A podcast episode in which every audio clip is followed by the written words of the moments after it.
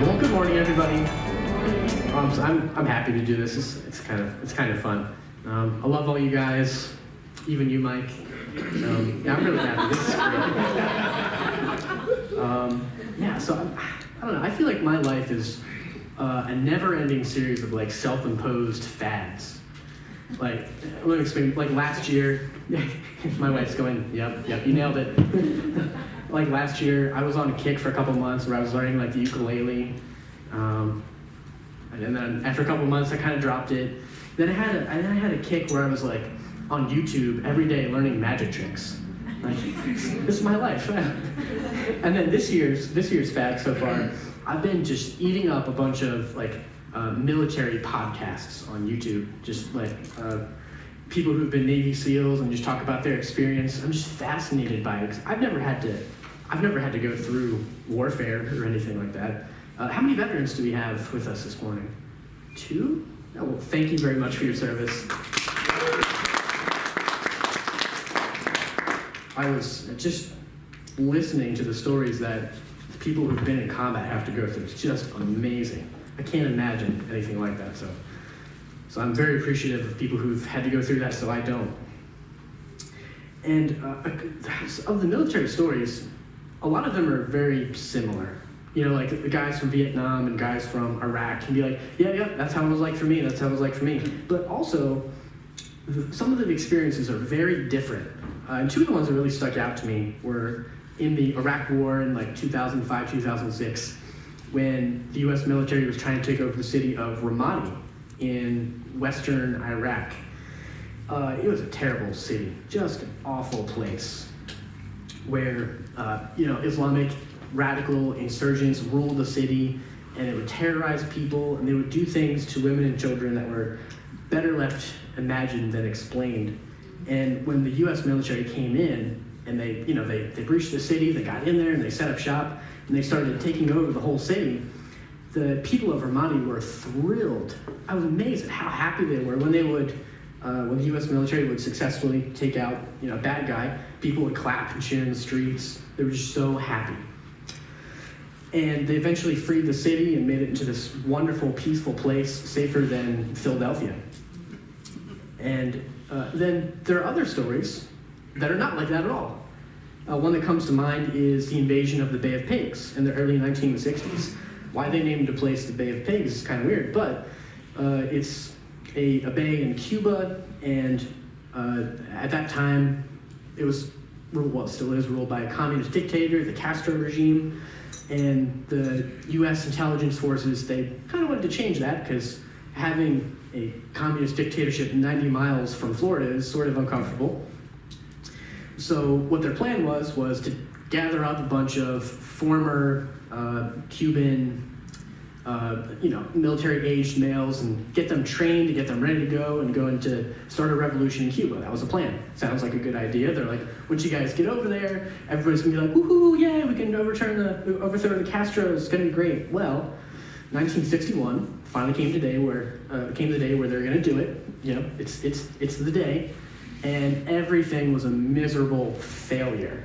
Oh, it just went terribly. It was it was completely completely very unfortunate. And uh, one of the amazing things about it was that as the people are coming in, they're trying to establish democracy and freedom. The people of Cuba were kind of like, why are, why are you doing that? Like, sure, you know, communist dictatorship, it's not that great. We have our problems, but it's, it's Cuba, it's our home. We don't, we don't want your help. We're happy the way it is. I'm like, seriously? that's, that's amazing. So this dark contrast between examples like Ramadi and examples like the Bay of Pigs it's just amazing.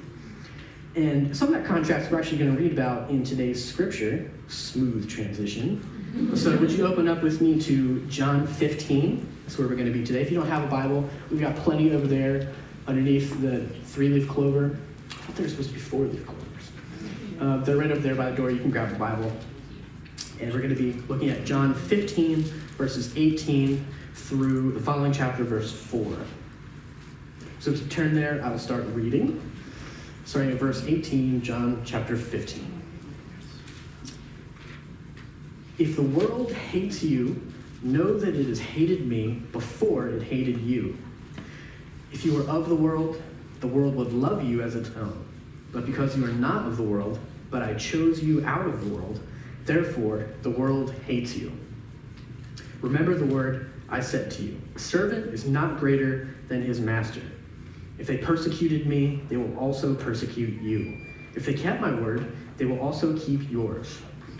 But all these things they will do to you on account of my name, because they do not know him who sent me. If I had not come and spoken to them, they would not have been guilty of sin. But now they have no excuse for their sin. Whoever hates me hates my Father also. If I had not done among them the works that no one else did, they would not be guilty of sin. But now they have seen and hated both me and my Father. But the word that is written in their law must be fulfilled. They hated me without a cause. But when the Helper comes, whom I will send to you from the Father, the Spirit of truth, who proceeds from the Father, he will bear witness about me. And you will also bear witness, because you have been with me from the beginning. I have said all these things to keep you from falling away. They will put you out of the synagogues. Indeed, the hour is coming when whoever kills you will think he is offering service to God. And they will do these things because they have not known the Father, nor me. But I have said these things to you, that when the hour comes, you may remember that I told them to you. This is God's word. Let's pray. Father, we just thank you so much for this morning. We thank you for just the freedom we have to come and gather together. Um, Lord, we just thank you for the safety that you've given each and every one of us. Lord, I just thank you so much for this word. It's, uh, I mean, it's it's a difficult passage. It is a very difficult passage, but Father, I pray for your blessing on on my sermon. Lord, not only that it goes well, but that it would have real, tangible effect in uh, the people here in their lives. I pray that you would, that your Holy Spirit would be working in their hearts, that you would really just bless them richly this morning with the knowledge of Jesus Christ. In his name I pray. Amen. Awesome. So, looking at verses 1 through 4 of chapter 16, that kind of helps us out. That's uh, a lot of passages you're like, hmm, I wonder what the point here is. I wonder what he's trying to get at. And Jesus really helps us out. He tells us exactly why he said the things he said. He's like, I've said all these things to keep you from falling away. And then verse 4, but I've said these things to you that when the hour comes, you may remember that I told them to you. That's, that's pretty helpful. Thank you, Jesus. Uh, is the main point there of this text that you can kind of grab a hold on is Jesus is warning his disciples that the world will reject them, which is kind of shocking. I mean, if you've been following with our sermon series, we've been in the upper room discourse. So it's basically the last meal before Jesus' crucifixion. All his disciples in a few hours are going to abandon him, they're going to run away, and he's going to be left alone to die on the cross in, in a very sad, sad morning. And so this is his, his last his last stand, his last speech, where he's telling his disciples. So here's a summary of what everything I've been trying to teach you over the last three years. A lot of Jesus' teaching is like metaphors and, and parables and things like that. Like sometimes Jesus saying, you know, the kingdom of God is kind of like a mustard seed. And the disciples are like, like a mustard seed, right? Um, yeah, Jesus, totally like a mustard seed. Yes, yes. Uh, but this section is abundantly clear. There's no metaphors. There's no there's no mystery. It's abundantly clear what he's saying, and uh, and it's a shocking turn. We just last week's sermon. It was all about Jesus saying to the disciples, "You abide in me. I abide in you. We love each other. You love one another. It's going to be great. We're going to be intimate. Awesome." And then in verse 18, so if the world hates you, like wow, 180 degree turn uh, and before we jump in, probably good to decipher what is the world. What do we mean by that? We, we use that a lot in, like that's a you know it's a pretty popular word in Christianese. We say you know you don't want to be worldly or don't focus on the things of the world. We use that word a lot, and it can kind of get confusing what we mean by that word. And uh, well, kind of makes sense that it would be confusing because just in John's writings alone, he uses the word uh, in Greek cosmos in over 14 different meanings. So it can mean a lot of, it can mean, you know, for God so loved the world that he gave his only begotten son, or it can mean like, well, if the world hates you, you know, or don't be of the world. It, it can mean a lot of different things. But in this context, it's very clear, especially from 16 verses 1 through 4, that this is basically talking about everyone outside of the universal church. Everyone who's not a born again Christian, a follower of God, everyone who's not that is the world. So, in our context, that would be Muslims, that would be atheists, agnostics, Buddhists, Hindus, just your general irreligious person. That's, that's what we mean by the world. They're the ones who don't know the Father and who often persecute the church. So we're going to be talking about today what is the world and what is its what is its relationship to us? What is the world and, and how does it how do I interact with it? What is my relationship to the world, you and me? And as we break down that question, we're going to be looking at it in three ways. We're going to be asking, uh, what does it mean for the world to hate God, right? To hate Jesus? And secondly, what does it mean for the world to hate you? And, then thirdly, go get them. right? So the world hates God, the world hates you. Good luck. Is that's the three things we're going to be looking at. so the first thing we're going to be looking at: the world hates God.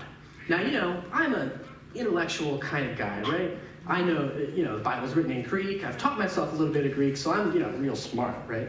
So I was like, you know, I wonder what the word hate means in Greek. Yeah. I bet there's some kind of mysterious meaning that would unlock the key of this passage. So I looked it up, and it's this Greek word miseo, right? Which, and I looked it up in the lexicons, and yeah, I have all these cool tools at home, and, and you'll never guess what that means.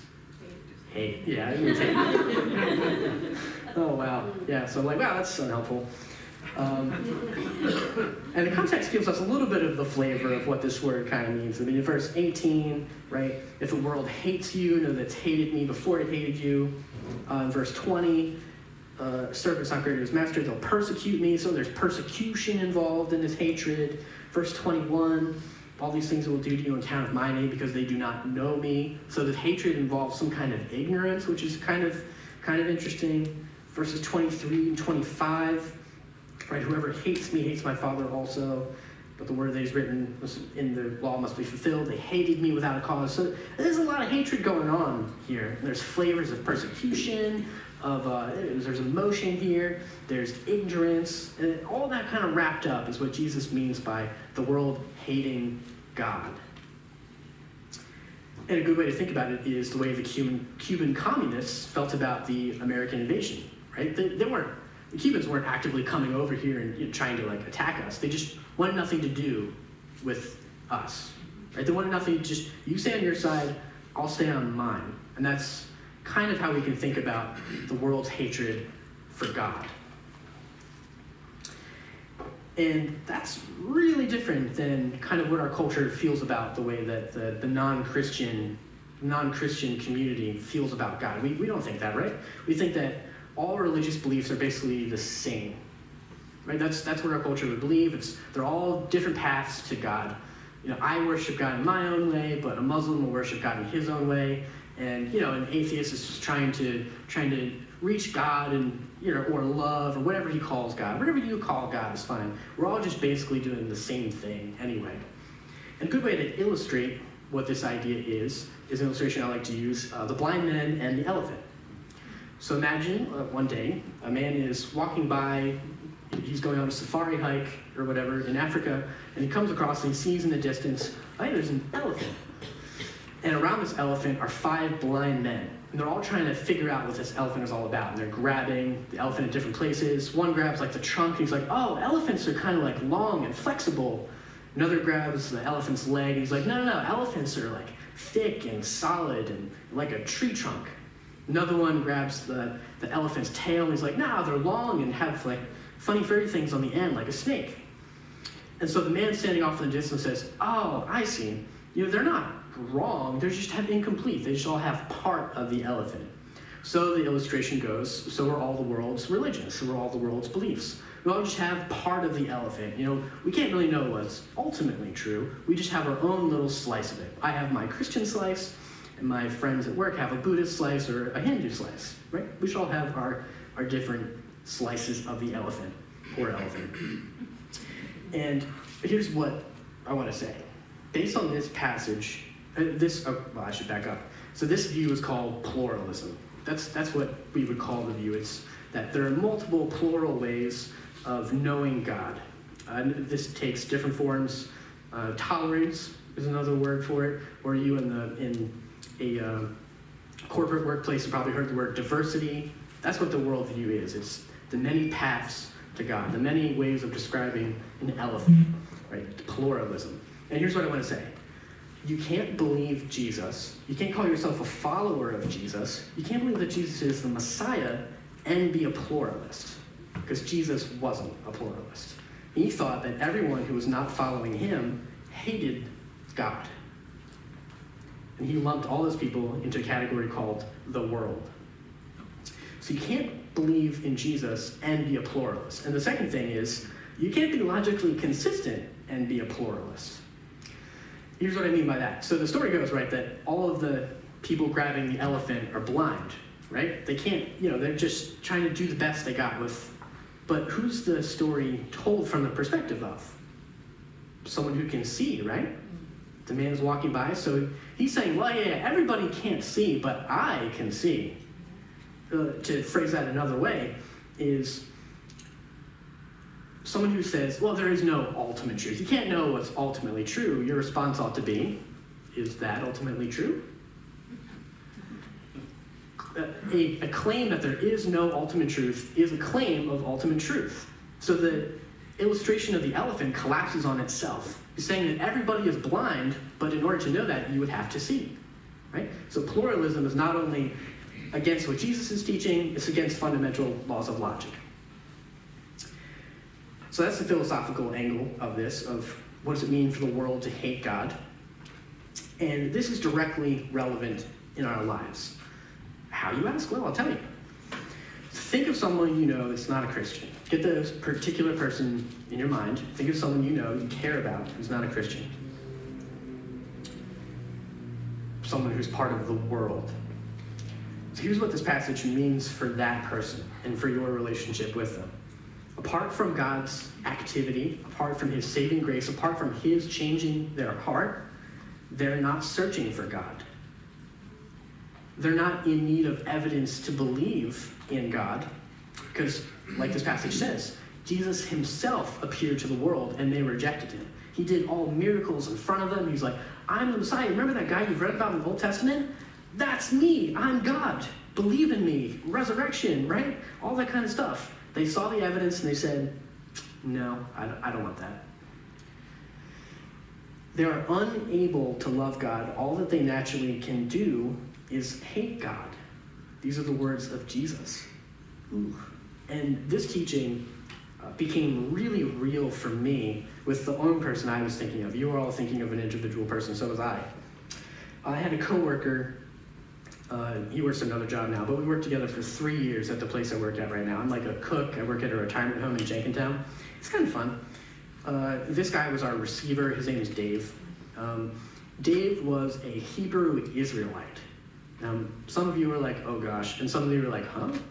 Hebrew Israelites are basically the guys that you see in inner cities. They're standing outside the train station in the purple robes, like yelling and swearing at everybody who walks by. And so they're fun guys. Uh, basically, their beliefs are that they think that African Americans are the real Israelites, the real Jewish people, and that the ones over there now are like fakes, they're like swaps. And so God only loves African Americans, the real Jews, and He doesn't like anybody else.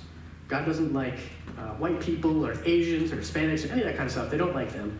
And then the way you make yourself right with God is through obedience to the Ten Commandments, right? Following the Sabbath on the right day, following all the dietary restrictions of the Old Testament, observing circumcision, all that kind of stuff. Like that's their idea of how you are right with God. They're non-Trinitarian, so they don't believe that Jesus is God. So it's a whole mess, right? It's it's a it's it's a scary it's a scary thing. And obviously that's antithetical to a Christian worldview, right? We believe that we believe in the Trinity. We believe that salvation is not based on your good works of the law, but it's by faith. So we got some big issues. And we would argue about that every day, every single day, right? And we were friends. Somehow we were friends, right? He was supposed to hate white people, but uh, we were we were good buddies. We would text each other all the time. I really liked Dave, and we could just never get through to each other. You know what I mean? But one day, one day, and this is toward the end of the three years, we were talking. We, we would, you know, throw scripture back and forth. And I was showing him a passage out of Romans chapter 4.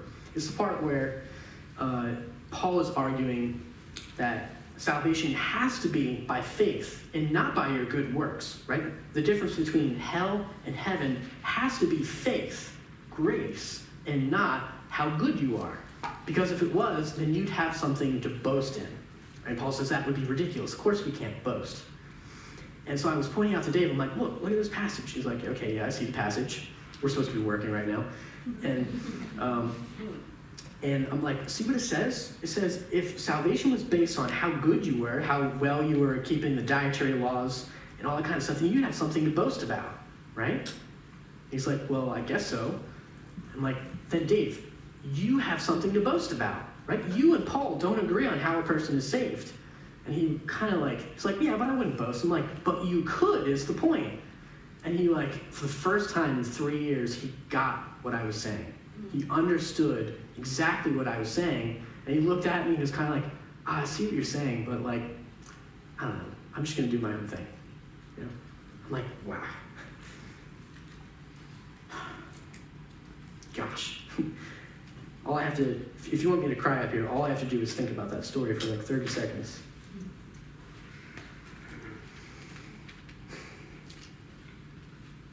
Yeah, that's when I learned the truth of this passage that the human heart apart from the Holy Spirit changing the person, will never search after God on his own. Right? We don't we don't want God. We don't want anything to do with him. We are the Cuban communists, not the Ramadi people. So that's the first point.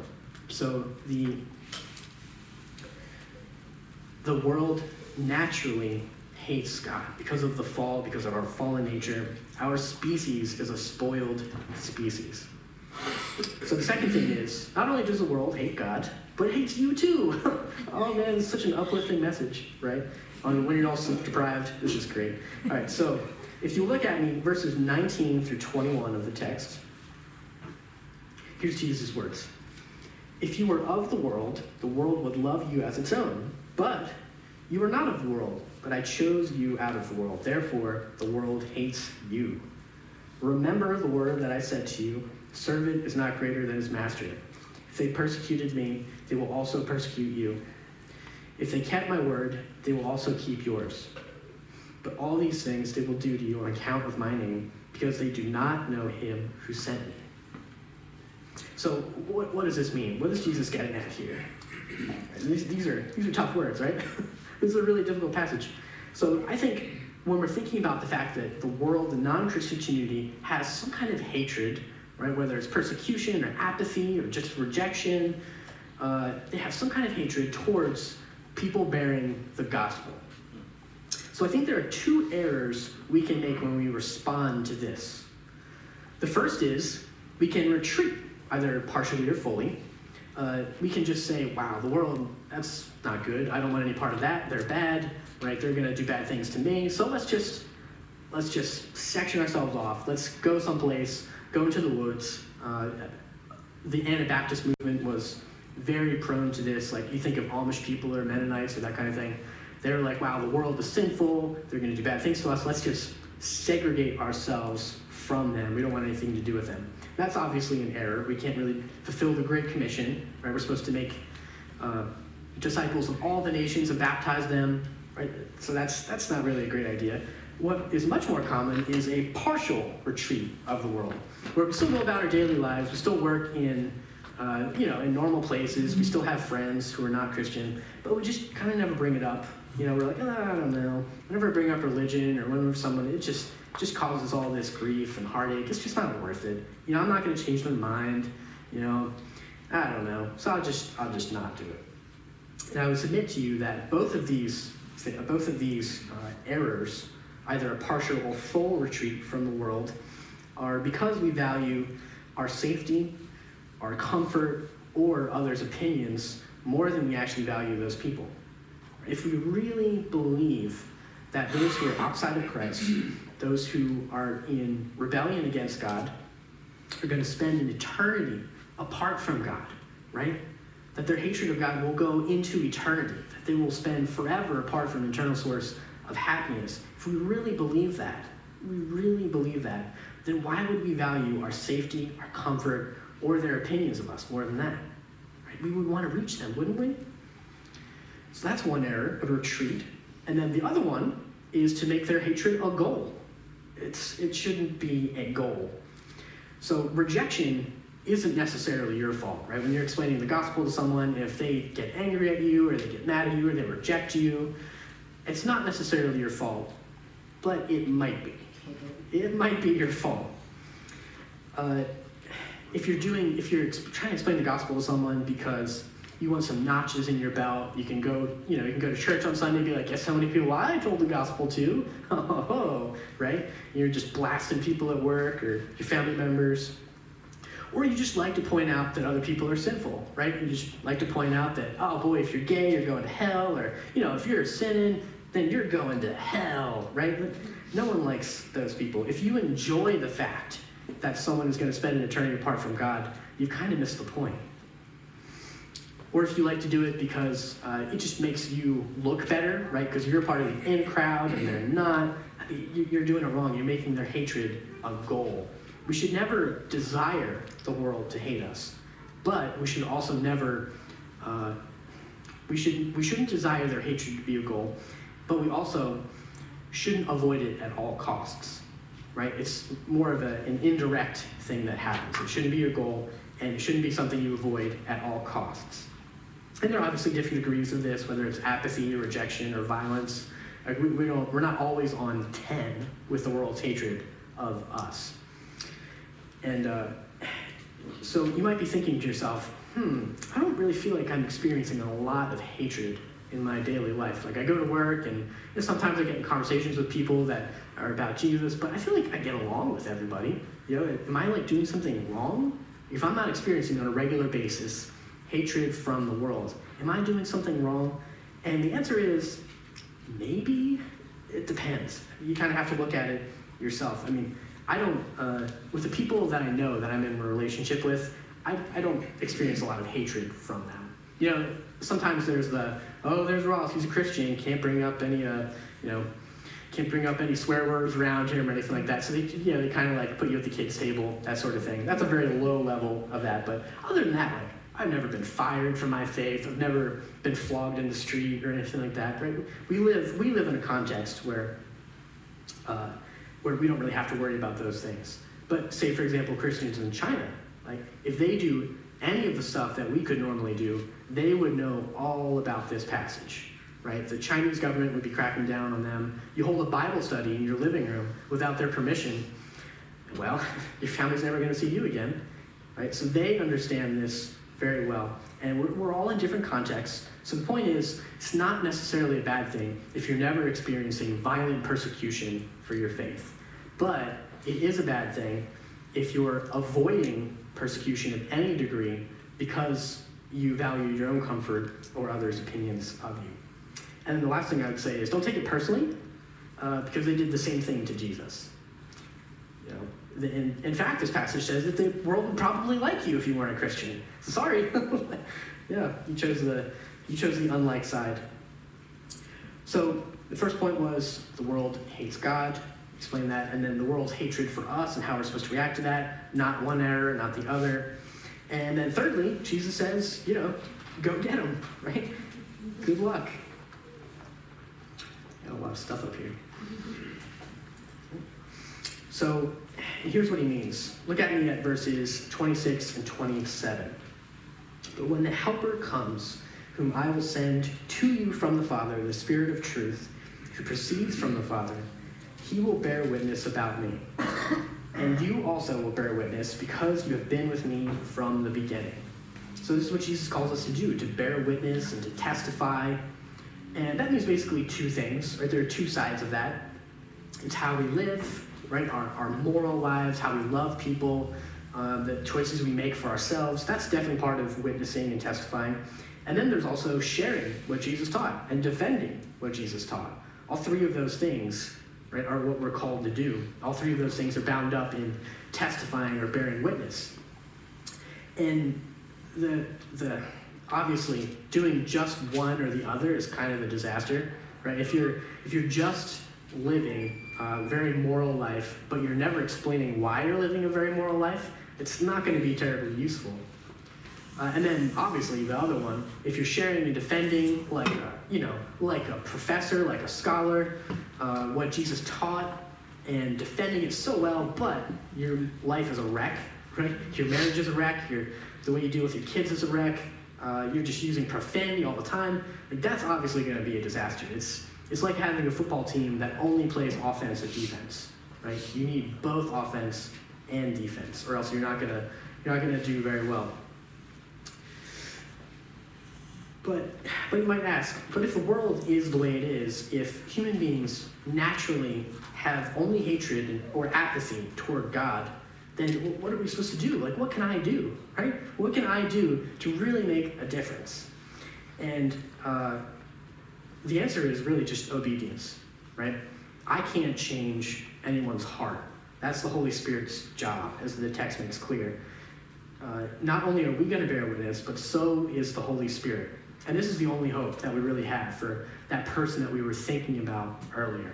Really, the only hope that they have is the Holy Spirit coming into them and changing their heart. And we can do everything perfectly. We can present the gospel perfectly, explain it with clarity, like I did for my friend Dave. And if the Holy Spirit isn't involved, it's just, it's not going to work. It really isn't going to work. But if the Holy Spirit is God, if the Holy Spirit can change any heart, which the Bible says he can, then there's hope for even the hardest hearts. Nobody is a lost cause, not even my friend Dave. So I still pray for him. I still pray for him. I pray for people like him who you just keep explaining the gospel to and just nothing happens. God can change anyone's heart. And the reason I know that is because of verse 19. If you were of the world, the world would love you as its own. But you are not of the world, but I chose you out of the world. Therefore, the world hates you. So, the point of that text being God chose you out of the world, and God chose me out of the world. The Holy Spirit came into my life, into my heart, and changed me from the inside out. So, if He can change me, He can change every person that you're thinking about. I mean, my, my own life, when I was a teenager, I was probably probably an atheist or agnostic or something like that. I didn't believe in God. I had rejected the Christian faith that I grew up in. I was, I was depressed. I was uh, doing terribly in school. I was selfish. Just all of the things that you can imagine. And it's not because I didn't know the gospel. It's not because I had never read the Bible or anything like that. It's just my heart was was dead. Right? I was of the world. But when I was about 18 or 19, God came into my life um, through through the witness of my now wife Angela, and uh, changed my heart. I began to I began to, to hate my sin. I began to hate how selfish I was. I began to need know my need for Jesus, for His saving work on the cross. God changed my heart. It wasn't an apologetic argument. It wasn't a uh, you know clever sermon illustration. It was really the Holy Spirit. And I think all of us who have been converted know that, right? Know that it was God chasing them down, it was God changing their heart, right? So we can be terribly grateful to God for that because we were all we were all once those who hated God. And Jesus is really our example on this. So Jesus came into a world that hated him, right? Because we know that Jesus is the creator of the world. He's the God of the Old Testament. Right? He's the God of Israel he came into the world that hated him.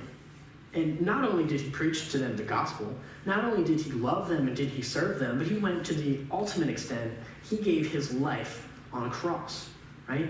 He loved the people, the world, all of his life, and in, instead of people turning like you would assume that they would, right? You would assume that they would turn. Instead, they nailed him to a criminal's cross, right? To a Roman crucifixion. They mocked him, they beat him. And they rejected him. That's what Jesus did. That's what God's character is like. And we are called to do the same thing, probably not to the same extent, but many of his followers have gone through the same thing. So that is our calling. Our God is one who chases down the world. So should we. So should we. And just in closing, I would just like to I would just like to note um, people people referred uh, Jesus referred to the people in this section as the world. But think about who they were, right? I talked about atheists or Muslims or that kind of thing. But these are people who were part of God's covenant community. These are people who attended synagogue or church every week. These are people who knew their Bible. These are people who could uh, recite portions of the Torah to you. These are people who could hold their own in a philosophical debate. These are people who knew a ton about God. And yet, Jesus says that they hated God. That should cause every one of us a little bit of uh, a little bit of discomfort. That you can come to church every week. There are people who come to church every week, sit in church, know a ton about God, have been professing Christians their entire life, and yet hate God. And yet hate God. So I would ask each and every one of you do you know Jesus? Have you repented of your sins? Have you trusted in Jesus' sin bearing sacrifice? Can you say that you have a relationship with Him, that, that He is the thing that you love more than anything else? Do you know Jesus? Or are you still part of the world?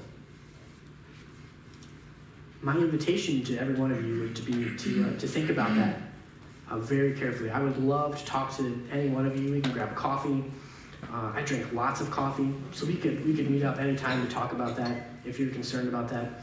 But I would really just stress to you that we all will give account one day to God. We will all stand in judgment before Him, and there are going to be people there. Matthew seven says, there are going to be people that have been like, Jesus, didn't I do all these wonderful things? Didn't I cast out demons? Didn't I do all these wonderful works? And Jesus will say to them, Depart from me, workers of lawlessness. I never knew you. Knowing Jesus is the most important thing.